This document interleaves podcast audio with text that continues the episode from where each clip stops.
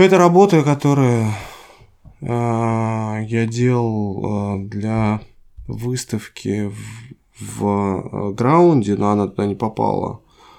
А попали просто другие работы. Это когда я думал, как бы придумал изображение, которые от положения работы, то есть если холст крутить на стене, то в любом случае изображение какое-то будет возникать. То есть как бы это такое переплетение орнамент из изобразительных как бы коллаж из каких-то элементов.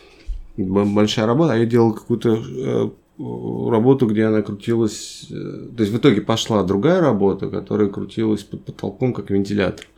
Медленно так. И ты мог лечь на пол и, значит, смотреть, как муха сверху на это или как, я не знаю кто.